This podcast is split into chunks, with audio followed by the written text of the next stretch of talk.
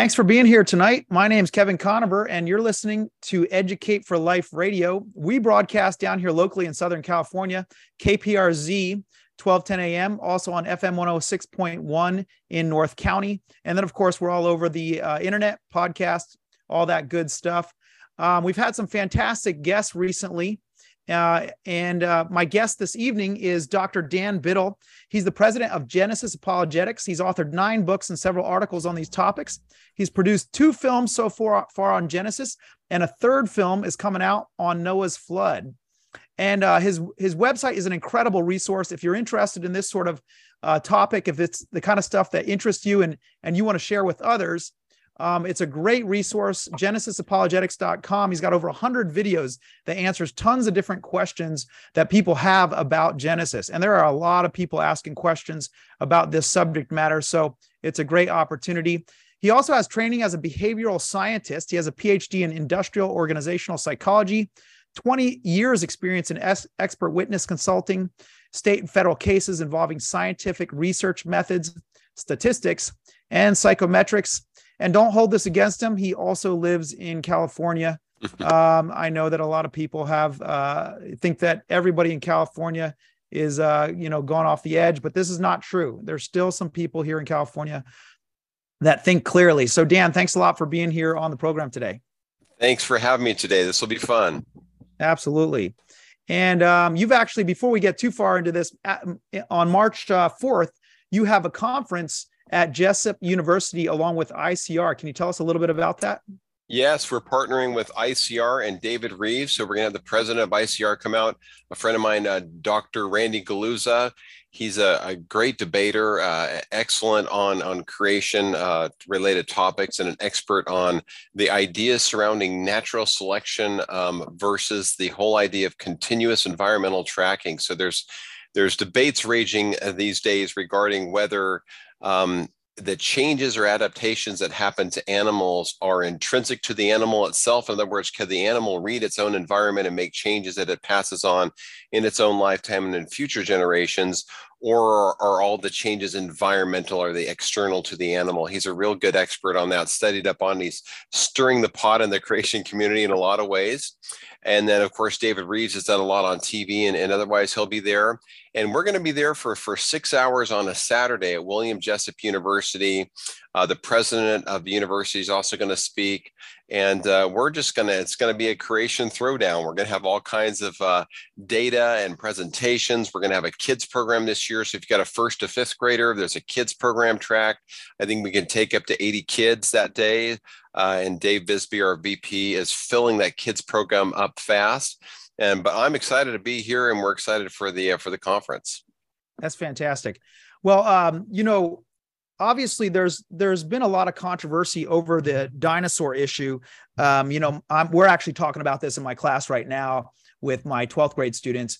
And um, you know, one of the big issues that's come up is that there's been soft tissue found. You know, I think the real huge one that popped up was the one with Mary Schweitzer in 2005, um, when they found soft tissue in the T Rex bone.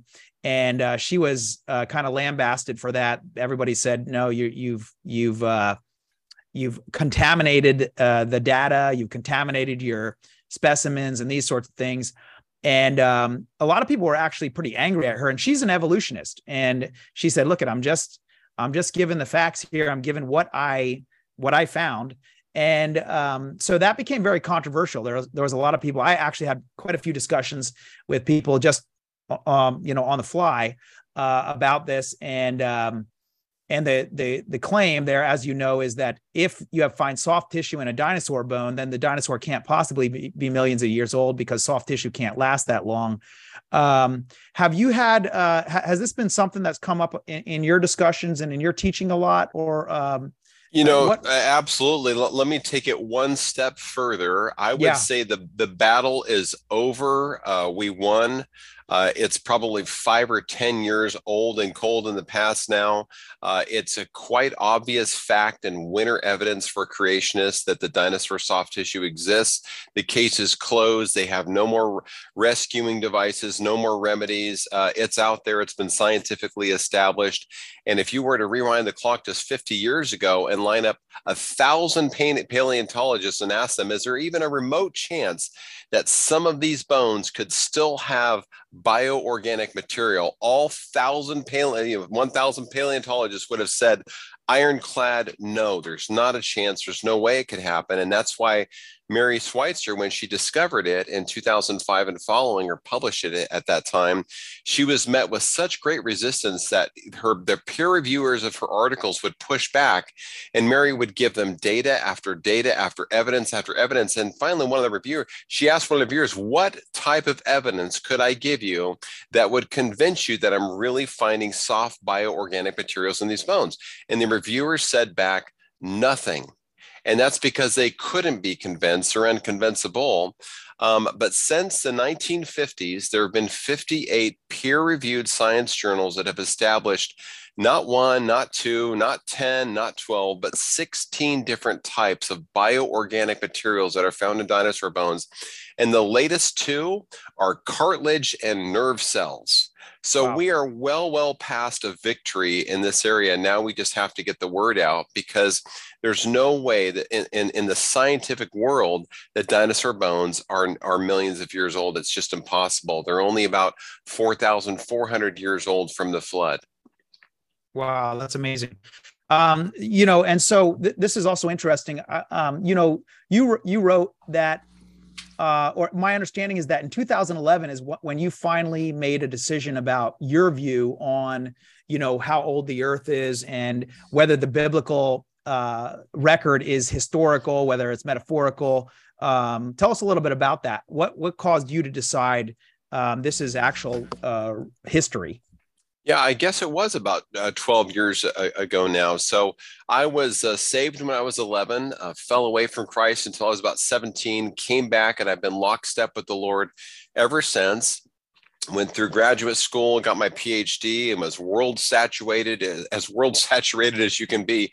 But I was still a Holy Ghost filled Christian, believed in the authority of Scripture. But like many Christians, up until that time, about 11 years ago, I was undeclared on origins. I'm like, well, Earth can be old, Earth can be young. It really doesn't matter. What's the big deal? That was my my stance. And when my kids at that point were asking me, and they were going through public school, they were like, "Hey, Dad, tell me about Smilodon. What about saber-toothed cat? What about the mastodons? What about the ice age?" I would say, "Well, honey, if if the Earth is old, here's your answer, and if the Earth is young, well, here's your answer." And they saw a dad just speaking out of both sides of his mouth. Then I went to a presentation, uh, it must have been 11 or 12 years ago now, about a man walk with dinosaurs. And I thought the guy was crazy. I just couldn't believe they let him into my church. I'm like, what are you doing? We all know that dinosaurs went extinct 65 million years ago. How, how could they let this heretic speak in the church today? And as you know, I'm an evidence guy. I spent a you know a lot of time maybe thousands of hours in, in courtrooms and doing testimony and working on court cases and so i know how to weigh and sift evidence. It's a skill i've developed over over my life and about halfway into this guy's talk i'm like oh my gosh this guy has a case. He has a strong case and he has a theological case and he has a scientific case and it so rocked my world that i took the next 90 days and i pulled a hiatus and I flew to Canada. I flew to Montana. I did firsthand dinosaur research. I spent thousands of dollars and bought every book and DVD I could get my hand on from secular scientists as well as the creation community about dinosaurs because I had to figure it out. And while it was about a 90 day journey of mine, about halfway through that process, I pushed my computer screen aside and I'm like, oh my gosh, it's all true this whole dinosaur walk with man thing is true. And I've been duped. And I went through a period of repentance and humility because I used to view young, you know, young earthers as those as those sweet little homeschool kids over there that just don't know any better, you know, the, the fundamentalists, you, yeah. you know. And I thought, oh, I'm an educated Christian, you know, and but boy, did the tables get turned on me when you find yourself standing in front of 14 miles worth of dead dinosaurs in Canada, as far as your eye can see, dead dinosaurs that are buried with mammals and fish and birds and clams and oysters, and they're in these hoodoos and they're buried underneath 50 feet of mud plus and you think there's no other way but a worldwide flood. How much higher did the water have to be to cover these things with silt and mud? And then you look at the volcanism and the ash, and it just became crystal clear to me that I repented, turned around, and it was like for me being born again, again, when my head joined my heart in my faith, that mm. 18 inch separation here. And, uh, and I humbled myself under God's word and rewrote my paradigm, rewrote my history, and rewrote what I thought about God's word. That's fantastic. I love that. Um, and, and, it's true, right? I, I, just feel like all the puzzle pieces just fall into place once you can see this. And uh, it's just uh, yeah. r- really encouraging um, to see that yeah. happen. And I, I see all the time people's faith just lights up when that happens. Well, um, you've got a bunch of slides here that you can share with our viewers. And I think that's yeah. really awesome. Um, I want to give uh, an opportunity to go through these. And uh, for those of you listening, um, we'll do our best to make this available to you. If you if you you're listening and you you don't get to see all this cool stuff then um, you can always check us out on youtube too and check it out there. So um, uh, dan uh, pick us up here with the the slides you've got here. Okay that that sounds good. And how long do you are you going to give me today? I know i can go for a long time. We've got a ton of slides. Some i can skip but how long how, how much time are you going to give me I typically um, we go for about 45 minutes, but um, okay, okay, you know, we should be able to um, do that. Okay. When when the time starts getting uh, getting towards uh, 6 p.m. my time, I'll start slowing down. How's that? Okay, that sounds good. okay, great. We'll go ahead and click off here. Before we get started, just a, a little uh, quick talk about root and fruit. Um, I believe as a Christian, giving the, the testimony that I just gave, that that your roots as a Christian really do need to go back to what the Jewish people call Bereshit, the book of Genesis, all the way back. And, and the more you resist a literal understanding of that book, it's my opinion that the more shriveled and faithless your life is going to be. Because if you don't have a, a, true understanding that God's word is true and authoritative when it when it speaks about things of worldview and history and the pyramids and the whole picture, your paradigm, your worldview is going to be full of mixture. And that's the camp that I lived in until about a decade ago, until the Lord gave me the favor and opened up my, my eyes to see the truth of a young earth history and the six days of creation and dinosaurs walk with man and all that. And it's since that time that my faith and my Christian walk has been more intentional, more on purpose, because I know God's not playing. He did what he said and said what he did, and I can rely on it, the whole Bible inerrant cover to cover and take it to the bank. And I believe personally that it's that root system that I've developed that has produced produce the fruit system that's in my life. So I just mm. want to encourage believers today that there is a connection between how deep your roots grow and how fruitful your tree of uh, you know of your faith produce is going to be. So with that, let's go ahead and get started here. Um, just a little bit about our ministry. We do produce a lot of movies. Uh, we've got the names of some of them there. They're available on Amazon Prime, or you can just go to our website and view them free. Uh, we have about, a, I think it's 134,000 subscribers on our YouTube channels. We're pushing about 12.8 million views right now, and it's growing and growing. I think we have about 350,000 views uh, last month. Uh, we do a lot of speaking in local Christian schools at the college and K to 12 level. We give local church presentations and we have our annual conference there. You can just go to G1 Conference if you live in California.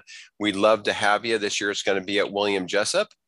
These are our primary two offerings. Uh, we have a program for fifth to 10th graders called debunkevolution.com, where we take the leading, let's, let's say the top 10 pillars of evolution that are taught between fifth and 10th grade in most public schools around America, and then address it with a skit based video program that's great for homeschoolers, public school kids who want to understand the, the, the dialogue between evolution and creation. Then, if you're 11th grade or higher, please go through our seven myths program where we take the top seven false teachings that your students are likely to encounter when they go away to, to college and address them one by one. Things like, you know, was Noah's flood real? Was it worldwide or local? Or the days of creation really days? Uh, is our Genesis 1 and 2 two different accounts of creation? Did Moses really write the Torah? All these things are addressed in the Seven Myths program. Uh, our, our most popular book is called Answers to the Top 50 Questions About Genesis Creation and Noah's Flood. We work with a team of people to produce this book. Uh, our ministry gets thousands of questions every year. We took the top 50 ones that we consistently got over and over again and developed a book surrounding those answers. And uh, most of these uh, topics will also link to videos that you guys can watch. So that book is also available free on our website for, for download. And we have about 120,000 people that have downloaded our mobile app. I think it's the leading creation app that you can buy on the Google Store um, or, uh, or Apple uh, iTunes. And that will lead you into our YouTube videos, but it's got all kinds of topics in there about evolution theory, uh, human evolution, does science prove evolution, uh, plumbs into our, our leading videos there. So that's a great free mobile app to download. And of course, the last thing here is our movie that will be coming out at the end of this year, uh, noahsflood.com. You can sign up there for email updates. We're working with the, the producer and director of the last great film on this topic called Genesis Paradise Lost.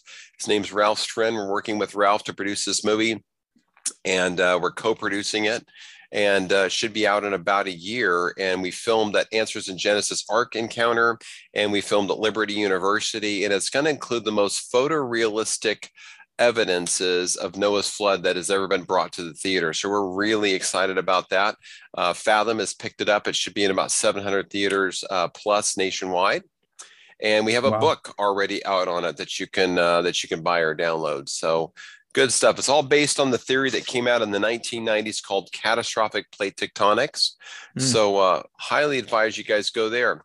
So let's let's talk about dinosaurs real quick. So dinosaurs currently are used by the world by the the powers that be uh, as a mechanism for teaching evolution in millions of years. It's, those two things are really what's going on with dinosaurs. It's almost a bait and switch. Um, the you know God knows that our kids have a built-in fascination towards large, majestic creatures, and the enemy has got this world wrapped around his finger, and he's using that built-in imagination and curiosity and the world is feeding it in with these these mysterious creatures that somehow went extinct. They think millions of years ago and to teach millions of years and evolution. And you can see it's really really open. It's everywhere you know life throughout time a 700 million, million year history of life on earth. You've got kids books all over the place that talk about the big bang all the way up to dinosaurs and it's pitched as one of the many uh, eons or eras of Earth history. And it's used to really carry the idea of millions of years, which is, of course, a myth. There are no millions of years. It just goes out book after book after book. These poor kids are being uh, enticed through their imagination, through their curiosity, and they lock into dinosaurs. There are some kids that will play these dinosaur games that come out. Uh, role play games or, or, whatever, and they can tell you what what dinosaur it is and how old it was in the devil in the hmm. evolutionary mm. timeline. They're just being programmed in the this idea of millions of years. But I think dinosaurs are important because they're they they relate to how we review or how we view two things: God's word and God's character.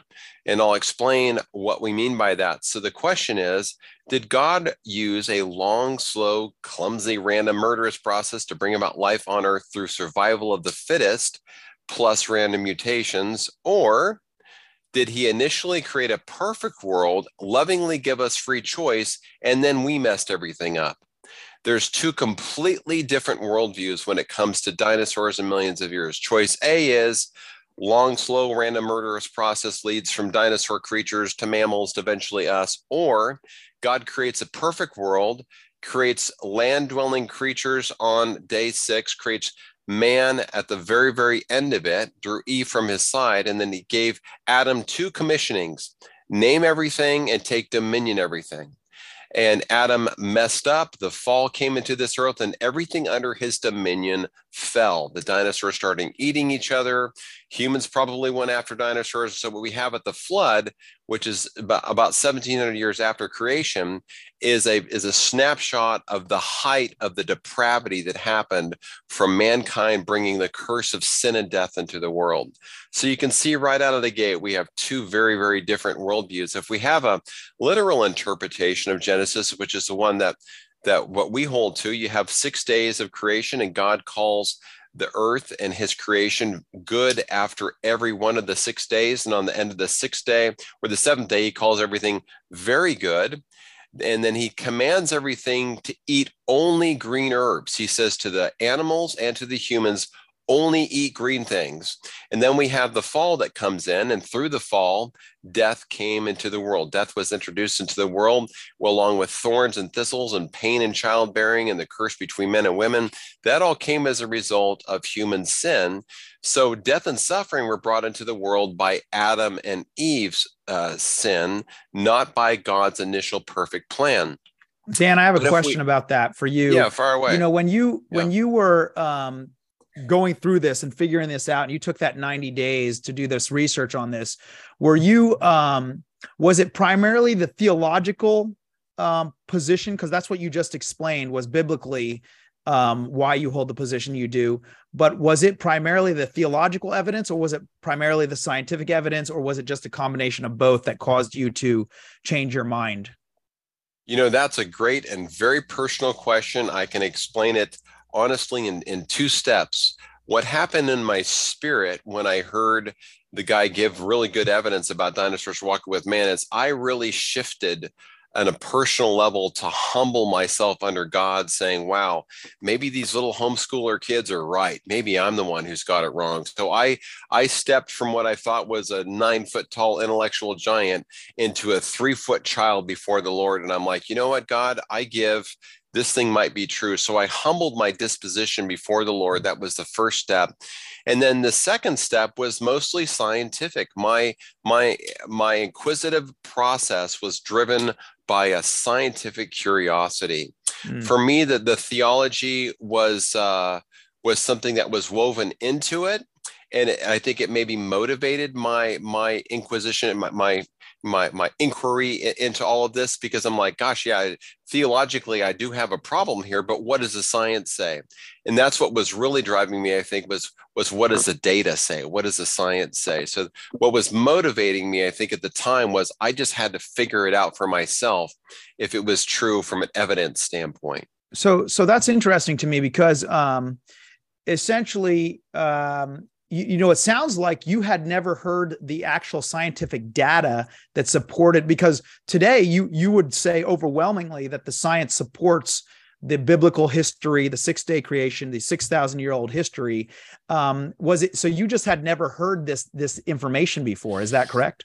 Not to the extent that I did that day when when this individual was going over dinosaur soft tissue in everything. I, I would say that the, the world does a very good job job at obfuscating this evidence. There's not a lot of people that know about it now. It's getting out more and more and more, but I think the enemy does an extra special job at putting the hood on this evidence because it is so earth shattering.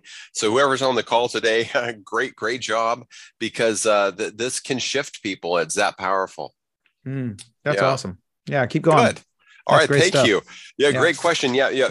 Feel free to to interrupt anytime. I'm sure we can have all kinds of of, of fun uh, sidebars here. So now, if we take a non-literal interpretation, we would have creation and then millions of years of death, suffering, and bloodshed, and at some point, Adam and Eve are created. Now, uh, secular scientists park that at between 300,000 years and 315,000 years. Some earlier, some estimates are earlier, but but we would say, you know, it just happened thousands of years ago. And then at some point after Adam and Eve, you have the fall. But what about all of these millions of years of death, suffering, and bloodshed with animals eating each other? You know, when I show, when I talk with kids about this, this idea at, at cafes, I'll I'll pull up my cell phone and I'll say, "Hey guys, let me show you a short video of a Komodo dragon eating a deer alive." And it's horrific. I can only last hmm. about five seconds of it. And I just say, you know, is, is, that how it was at the start when God called everything very good? Or did something happen? What is happening in your spirit right now? Does that feel like a very good earth where animals are supposed to be just eating the green herbs, but this deer is sitting here screaming out at the top of it, of its lungs as, as it gets munched alive? Something doesn't feel right, does it? And they're like, no, it just doesn't seem like it should be that way. And it's quite obvious death is a result of sin. And and so you can't you really have all of that death and suffering because you if you did before adam and eve were here to sin you're calling that instance of a komodo dragon eating a deer alive part of part of god's originally designed good earth. I that's not the kind of god i want to worship and it's not the kind of god that revealed himself in the bible god gave now you know um, can i can i ask you something about that too? yeah um, yeah. because you know this for me this is blatantly clear. I i, I look at mm-hmm. this and i go well gosh it couldn't be any more obvious uh, from scripture. And but i've had conversations um, i actually was at a conference once where um, i was speaking and um, stephen meyer happened to be speaking also who i have great respect for. But um, his view as, lo- as well as many other scientists like um, francis collins and others is that uh, death existed before before uh, Adam and Eve's original sin. And I guess yeah. my question is is um, how do they justify that theologically? Um, as far as you can tell, uh, um, because I can't imagine that they're not aware of what Romans teaches a- about this. Uh, yeah. Do, do you have any thoughts about that? Well, they they try to talk about. Well, it was uh, it was spiritual eternity, or instead of, you know, they were spiritually going to live forever, and physical death was always there. But you really can't have Adam and Eve standing on a mountain heap of the fossil record death, sin, bloodshed, suffering, cancer, carnivorism, all that stuff. And then God finally creates Adam and Eve. It also comes down to the principle of dominion. And I believe a proper review of scripture would show that Adam and Eve, they named everything, which was an exercise of authority over the animals. And Romans 8 says that the whole of creation groans under what? Under the weight of sin. So it's clear to me that something happened that was a domino effect to the dominion of everything under Adam and Eve. And that's when animals turned against each other. So some older will, will try to compartmentalize it and say, well, there's spiritual death and then there's physical death. But you know, knowing that the, the the character of God and what the word says, the word says, why would God go out of the way to say, hey, he commanded the animals and he commanded humans only eat fruit and vegetables. That's it. That's what you guys are supposed to eat. It's a command, right? In first in Genesis 1. So something happened, a shift happened after that. And if the shift happened, when did it happen? Well, obviously, at the commencement when Adam and Eve fell, it was cursed. God cursed animals, He cursed the ground, He cursed vegetation, He cursed the relationship between man and woman. He gave Eve pain and childbearing. And he says, Adam's going to work by the sweat of his brow. It was a complete dominion wide curse mm. that hmm. was the result of sin. So for me, it's absolute butchery of scripture to try to say anything else. I mean, that's just saying it like it is. You know, it's, um, I, I, think it's pretty hard to hold at that position to start. You know, we'll say, well, there's physical death and spiritual death. I mean, you look at Romans. Romans 5 and 1 Corinthians 15, it's very, very clear that Adam jacked it up. And when he yeah. did, death came into the world, not just to him, but to the whole thing and all of creation's groaning under the weight of that sinful hmm. choice. Okay, great. Helps. Okay. Yeah, that's good. And of course, you know, evolutionists will look at these thorns, then they'll say, well, that thorn is in a, a rock that's 200 million years old. We have thorns in the fossil record that predate man even being here. So that's another big theological and scientific problem. How in the world could you have thorns hmm. 200 million years before Homo sapiens supposedly arrived? So the whole thing's really jacked up if you don't just hold to a literal perspective of, of Genesis. That would make the, you know, the result of the of fall really to have no effect because you've got all this death, suffering, thorns, and thistles, and everything else in the fossil record before Adam and Eve were even here to bring it. And that would make death and suffering God's fault and that's a pretty hard thing to stomach. So, okay. yeah, theologically, I, that just seems yeah. impossible to get around. It, it, to, to me it does too, but I think I kind of learned this at the same time I was going through the scientific discovery of all the data also supporting that. So, of course, man's word is that evolution is time plus death can lead to a shrew-like creature, to a quadruped, to a biped, to cavemen, eventually humans. And but God's word says no, it's sin is what led to death. So, two totally different views on death. Uh, evolution, Darwinism has death as its hero, which supposedly somehow propels vertical ev- evolution up, up the row. But the Bible's like, no, death is an enemy. It didn't used to be this way, and you guys are at fault for bringing it here.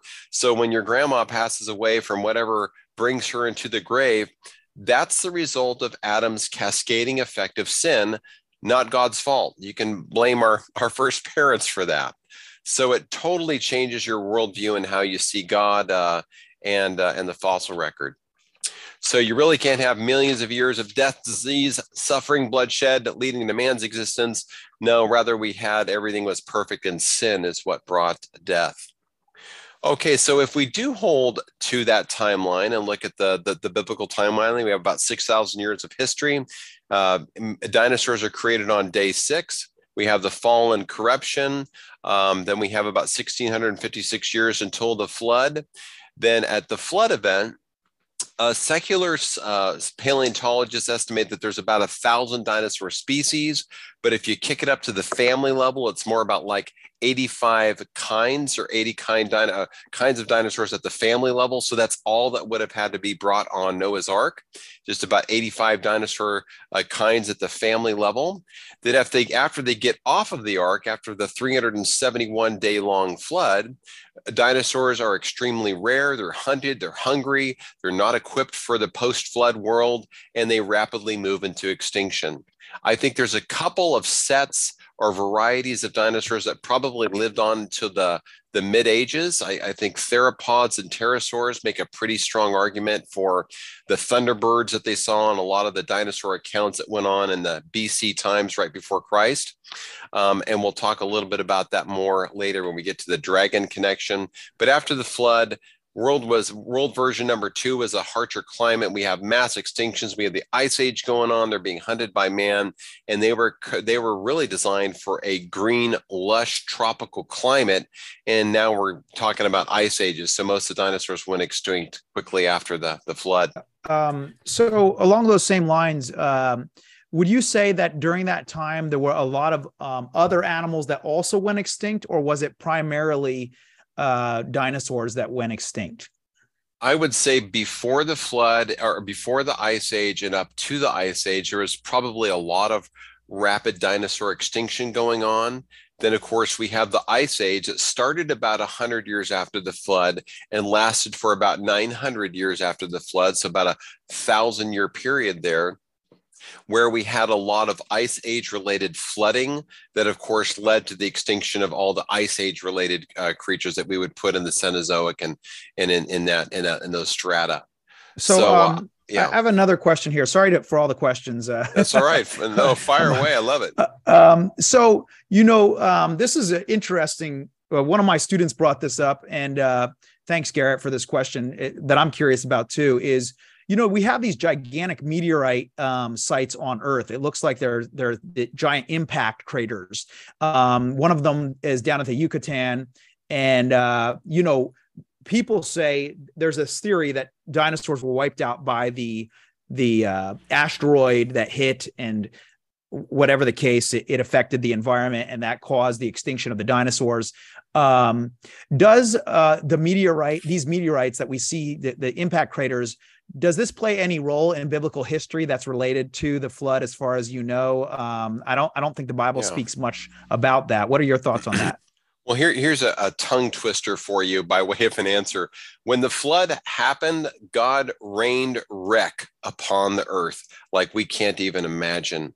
And when i read in the one verse that snagged me in genesis 6 i believe it says that god says to man i will destroy them humanity with the earth. And I'm like, whoa. If people could even understand what that one sentence means, God mm. says, I'm going to turn the earth into a wrecking machine for corrupt humanity and animals. And that's a terrifying verse. And I, am going to show you exactly how that went down. Now, back to the, the asteroids. Um, there's a good chance that there were a few dozen asteroids that were involved in the commencement of the flood that possibly could have triggered Genesis 7:11 with the fountains of the great deep bursting forth mm-hmm. because God cracked the earth the crust of the earth like an eggshell and if you find craters and there are a few dozen of them that are in pre-flood layers those mm-hmm. probably happened at the commencement of the flood the chicxulub asteroid in the yucatan peninsula is a candidate for that Personally, I think a good candidate because of the tektites that they find in North Dakota, which are these little glass-like BB-sized droplets that were raining down from heaven that were likely from an asteroid strike. I don't believe, of course, that the Chicxulub asteroid is a reason for the dinosaur extinction. I think it might have been involved around the same period. But most of the asteroid uh, crater record that we have is post flood. Okay. But some okay. of that is, is, is pre flood. Hmm. Uh, Dr. Andrew Snelling has done an article on that. If you just go to searchcreation.org, you'll probably find it. Great. Okay. Thank Good. you. Good. All right. Yeah, absolutely. So I'm going to go real quickly past this part. I'm just going to speed up through through through some of this. We've all probably heard about Behemoth in Job chapter 40. We've got a, uh, a YouTube video on this, but the Job chapter 40 gives out 13 or 14 different characteristics about this creature called behemoth. And God says, you know, what strength it has in its loins, what power in its stomach muscles, and the sinews of its thighs are, are, closely knit, and its bones are just like beams of bronze, and its ribs are like rods of iron. It's got a tail that sways like a, a cedar tree.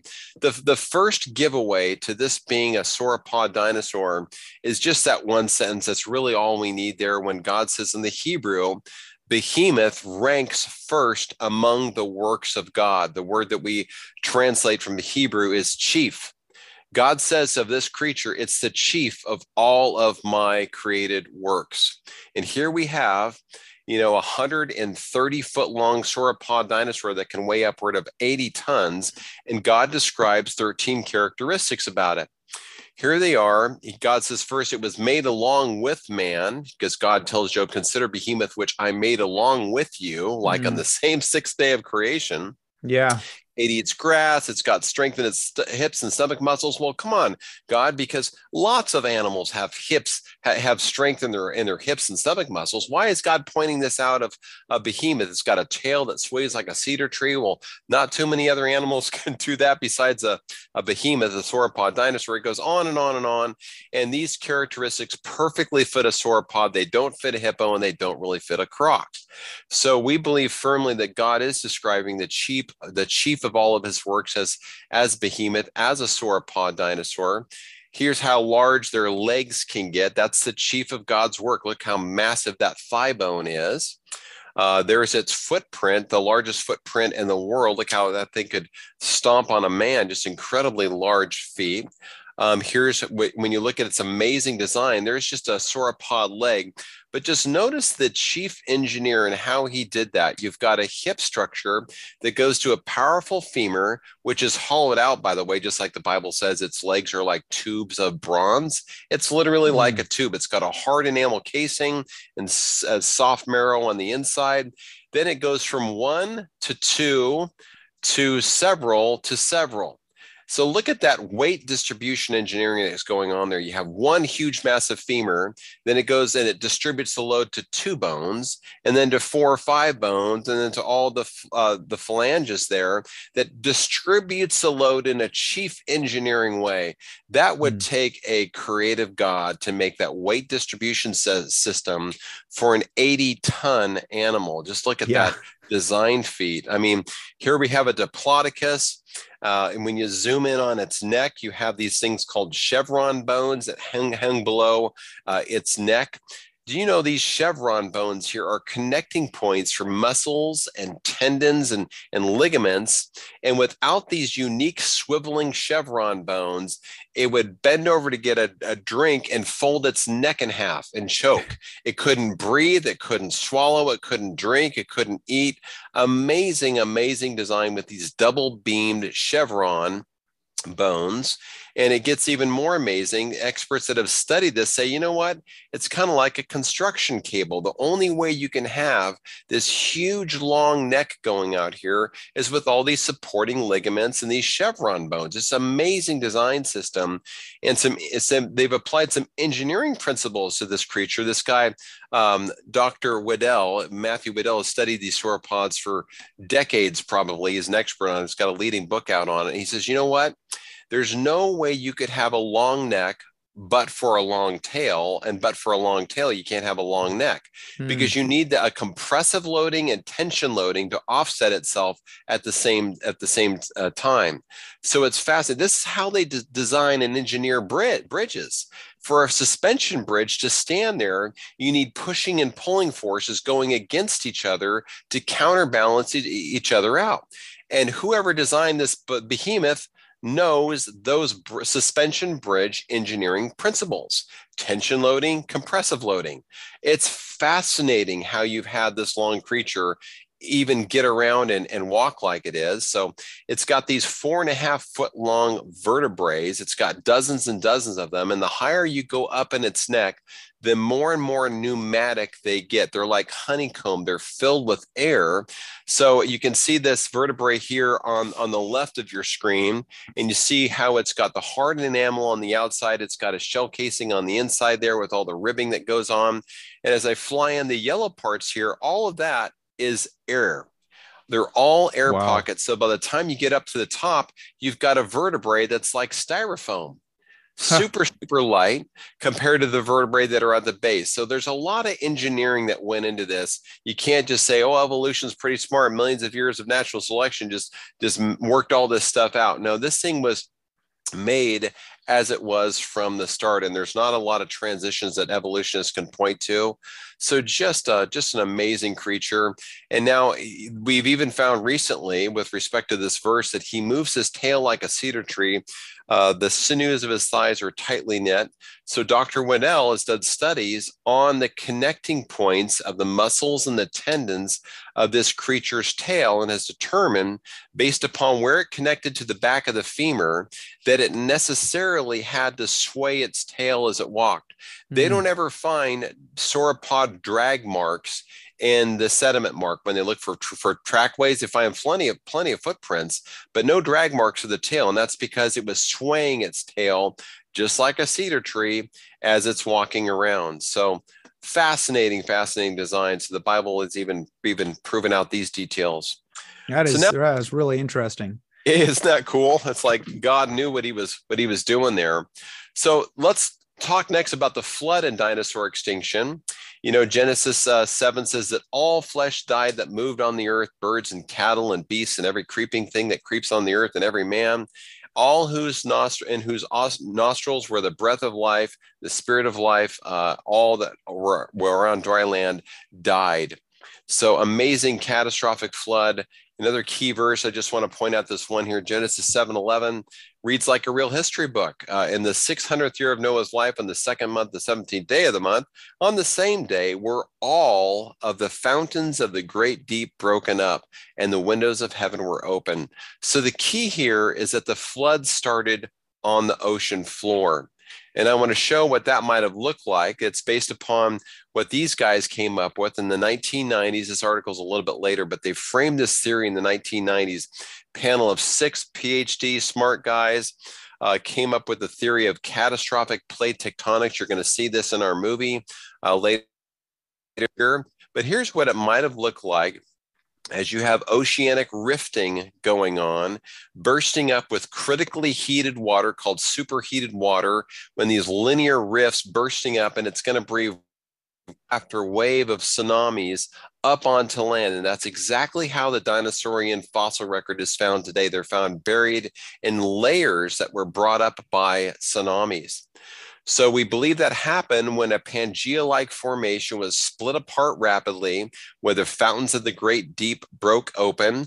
We have a 40,000 mile linear rift system, the oceanic rift system that goes around the world about 1.6 times. The continents were broken apart and they moved apart at a pace of about five miles per hour during the first 150 days of the flood until God star- stopped the fountains of the great deep and that god says he shut it off about about day 150 so for the first 150 days we have catastrophic rifting as the pangea-like formation is being broken apart. You can see these rift systems today. They encircle the globe almost two times. They're all over the place and that's what the bible says or means when it says all of the fountains on the same day broke open.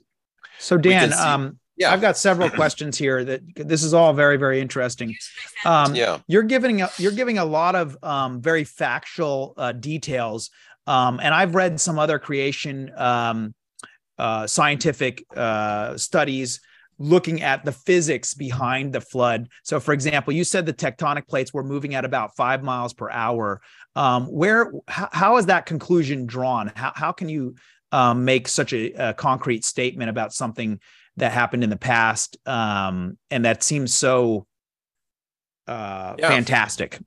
Okay well I, have got some incredible incredible proof uh, that can substantiate that and it's quite simple. You can find one of the two proofs in today's you know high school or college textbooks dealing with plate tectonics and the first one is fossil correlation. You can find the same creatures buried on matching halves of these continents as they were broken apart. And the key is they're found buried in the mud that was responsible for killing them. But I think the number one for me, at least, in the, the one that's the most terrifying, is the volcanic ash. And the only way that you can generate rapid the, the rapid amounts of ash that were dispersed during the first 150 days of the flood is by having catastrophic runaway subduction. It can't be slow and gradual like what we have today. There was a rift system in Southern California on the eastern side of California called the Independence Dyke Swarm. It was, we, we can't even, I, I throw out these numbers, you can't even imagine what we're talking about here 375 mile linear volcano with Whoa. all these linear fissures that were opening up. And secular geologists say, yep, we're pretty sure that that linear rift system output 4,000 cubic miles of ash. Now, Mount St. Helens in the 1980s covered three states with ash and black skies. Well, oh, well mainly only Washington with ash, but three states with black skies. And it was like a quarter of one cubic mile of ash. Now, the Independence Dyke swarmed during the flood 4,000 cubic miles of ash, and it blew ash all the way over and blanketed Utah. I mean, in the entire Midwestern region. And the only way you can have a volcanic system that angry, producing that much ash, is something had to be going on under, under the crust to drive that much vul- vul- volcanism. And it was the subducting plates and they could have been happening slow. Whatever was happening was happening so fast because the dinosaurs are buried in three products mud, sand, and ash. You dig up the dinosaurs in Utah and the experts there, what do you find them in there? Oh, we find them in ash. Oh, we find them in mud. We find them in sand, or sometimes all three. So the Independence Dyke swarm bellowed out and covered half of America in ash and the dinosaurs are buried in the ash. So if you're starting to see the picture here, you've got dinosaurs that are killed in ash happen rapidly. It's a snapshot. It was a species wide extinction. All the hadrosaurs bought it. All the stegosaurus bought it. All the T Rexes gone buried in this these ash heaps along with mud and sand and it had to happen rapidly because these conveyor belts were diving underneath the north america. It's called the farallon plate that produced all of this you know the, this um, this subduction related volcanism that's coming up out of southern california blowing up 4000 cubic miles of ash falling down and blanketing the middle of america. So, so along those yeah have, have along, quick so along those same lines, um, you keep referencing that the dinosaurs were covered, but but this includes all animals and this includes people too. Is that right? Includes people, but but most people who have studied this uh, this region, the uh, like the Morrison Formation that encompasses about 13, 14 states in the middle of America, they were their own little ecosystem. Not a lot of humans, if any humans, were in that area, and the dinosaurs were in there, and all kinds of different species were in the in, in that area. But it was its own little habitat with mostly dinosaur types of creatures living in it when they were buried by the mud, sand, and ash. And is there is there a reason for that? I mean, um, there would still be a quite a few people amount of people on Earth at that point in time, based on you know population growth. Um, is there yeah. any thoughts about that, or is that just uh, the people you know all kind of grouped together and then the animals you know grouped together? Is that what was going on? Or what, what are your thoughts there? There is. Uh, there's there's one word that explains the phenomenon but i think we have it's a, like a 25 minute video. We just did it about six months ago that that answers the question very directly why don't we find humans buried with dinosaurs? Mm. 25 minute video. Check it out on our on our youtube channel. But the big the big explanation just takes a single word time humans were smart and they had time Mm. When when if you're a smart human, you're you're not living in the swamp lowlands like the Jurassic layers where we find all these dinosaurs hanging out there with 40 foot crocodiles that are capable of eating you. You're not living in the marshlands, you're not living in the lowlands, you're not living in the Sahara areas, you're, you're living in the uplands that's probably where humans were living. The glacial where the what's called the, the shield area like up in canada. You're living in the highlands and when you're living up there you feel earthquakes like you've never felt before in your life. You look down at the marshes and the lowlands you're like oh my gosh that entire 100 foot region just got swamped in water. What in the world is going on? I'm getting out of here. And they went high and they built crafts Mm. They have 150 days as the water, the, the, the, water didn't zenith until day 150. That's what's called the Zuni layers. And so humans had 150 days, not to mention how it might have been like maybe before the flood, but 150, at least 150 days as they're seeing the water rise and these tsunamis come in, retreat, come in, retreat. So how far can humans travel in 150 days? Mm. You know, hundreds of miles. So they're getting away from where this stuff is going. So by the time they're finally engulfed by the flood, they float, bloat, and decay, and they're dissolved and they're gone. They just they're obliter- obliterated. Remember mm. God's promise: I will destroy them with the earth. Mm. And He did exactly what He said. They're wiped out. They're obliterated. So humans were the smart ones. They, they had lots of time. They could wait till the very, very end, trying to get away, trying to build makeshift crafts, hold on to logs, whatever they can, go into the highest lands possible, and then they they lose all hope when they're washed away and drown. Um, thanks, Dan, for answering that question. That's a great yeah. answer. So uh, I feel like we could talk about this for a very long time. That's um, fine. So, for those of you listening, uh, my guest today is Dan Biddle, and um, and his website, genesisapologetics.com. Uh, if you are interested in learning more about this, um, you can check it out there. He's got a, a, a, conference coming up March 4th here in California. If you're if you're uh, local in Southern California, um, there's an opportunity to check that out. Uh, many many resources. Um, Dan, we don't have too much time left, but I had a, a couple quick questions if you don't mind. Yeah, fire away. Um, so so um, in regards to the best evidences you have as to dinosaurs and people living side by side. Uh, what do you feel is some of the most compelling evidence that dinosaurs and people lived at the same time? I mean, the evolutionary um, worldview um, says that dinosaurs went extinct far before humans even came into existence, and there should be no crossover. Um, what what do you feel is some of the most compelling evidence that dinosaurs and people actually were living on Earth at the same time? So I I actually think that a lot of the dinosaurs. So when you ask the question that you asked, now we're really focusing on the post-flood experiences between dinosaurs and humans. And if you look at just Britain, for example, Britain alone has 81 historical legends and myths about dragons walking with man, dragons being with man. That's a lot for just one place. The Chinese have a record, the Native Americans, almost all major groups have got all kinds of dinosaur like stories and legends that, that go on. Most people groups around the world have their own independent dragon myths and legends. But mm. the thing is, they're correlated. They sound similar. They're talking about similar creatures or drawing similar creatures or describing similar creatures that look a lot like theropod dinosaurs and pterosaurs, which are the two most likely candidates to go on and live hundreds and hundreds of years after the flood. So I believe that most of those legends and myths are hogwash they're figments of people imagination. They're crazy stories. They, they people wanting to get popular, uh, just fun lies, fairy tales, old wives' tales, however, whatever you want to call them.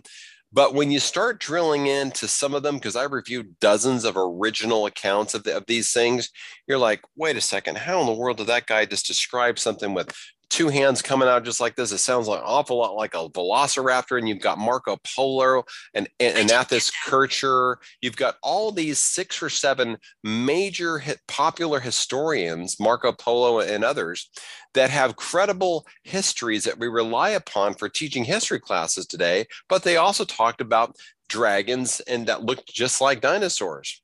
So I think a lot of the stories are exaggerations or, or true myths or just legends, but I think some of them are not. And there's enough of the some of them that really make an ironclad case for me because you've got drawings and myths and legends, you've got military accounts, you've got cave drawings, you've got carvings, You've got oral traditions, you've got written traditions. It's in too many places, in too many cultures, all around the world for the whole thing not to be true.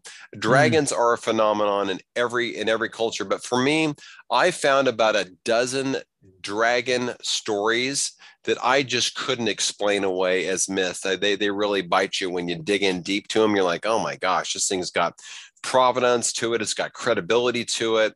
Marco Polo is a good one. Uh, Alexander the Great has got a military account of his men backing up what looked to be like theropod dinosaurs in the back of a cave and killing them all, and his men were terrified over it.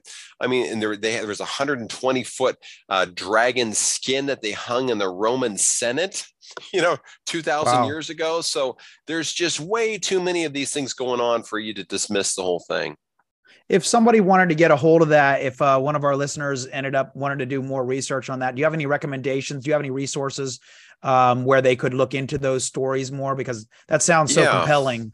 Uh, I, I, I put some real good ones in our arc, the Arc in the Darkness book, uh, which you can get on Amazon or through our website. Is the the book that's going to be a companion book to go along with the movie. But the leading book to get um, is Vance Nelson's work called Dragons and he's done a lot of research. He's spent probably hundreds of thousands of dollars really going around the entire globe and collecting the most credible accounts, stories, pictures, drawings, all that stuff of, of dragons. I think it's just called uh, Dragons, is I believe that the name of the book. Wow, that's fantastic. Well, yeah. Dan, uh, thank you so much for being on the program. We are we we've gone a little bit over, but uh, it's definitely worth it. So uh, I feel like again, like there's so much more we could talk about. Um, if you feel the same way and you're listening, um, please feel free free to reach out to Dan. Um, his ministry is fantastic. Like he said, he's got all kinds of resources. They've got an app with information, makes it super easy to share with your friends and family members who might be skeptics or maybe are like Dan and never even heard this information before. And all it takes is, um, you know, getting a, a little bit of this before they go, wait a second, I, I think I need to look into this a little bit more and uh, crack the door of their heart and give them an opportunity to um, really dig in here and and uh, honestly, I think the evidence is overwhelming that the biblical history is real history, and um, everything the Bible says is 100% true. Um, so, uh, thanks again for being here. And um, amen to that. You're welcome anytime. I'm happy to be here. Awesome. Okay. Well, um, if you've uh listening, my website's educateforlife.org. We've got tons of good shows coming up. We've got an expert on scripture memorization coming up in a, a couple weeks, um, which uh, you know, that's difficult for a lot of people, but this guy's an expert on it and he'll help give you some good advice and guidance on how to get that done. And then also we have Jason Lisle coming up talking about the James Webb telescope and the new discoveries there. Um, uh, uh, in cosmology that is um, giving evidence for the truth of God's word also. So hope you can join us in the future. Thanks a lot for being here, and we will see you next time.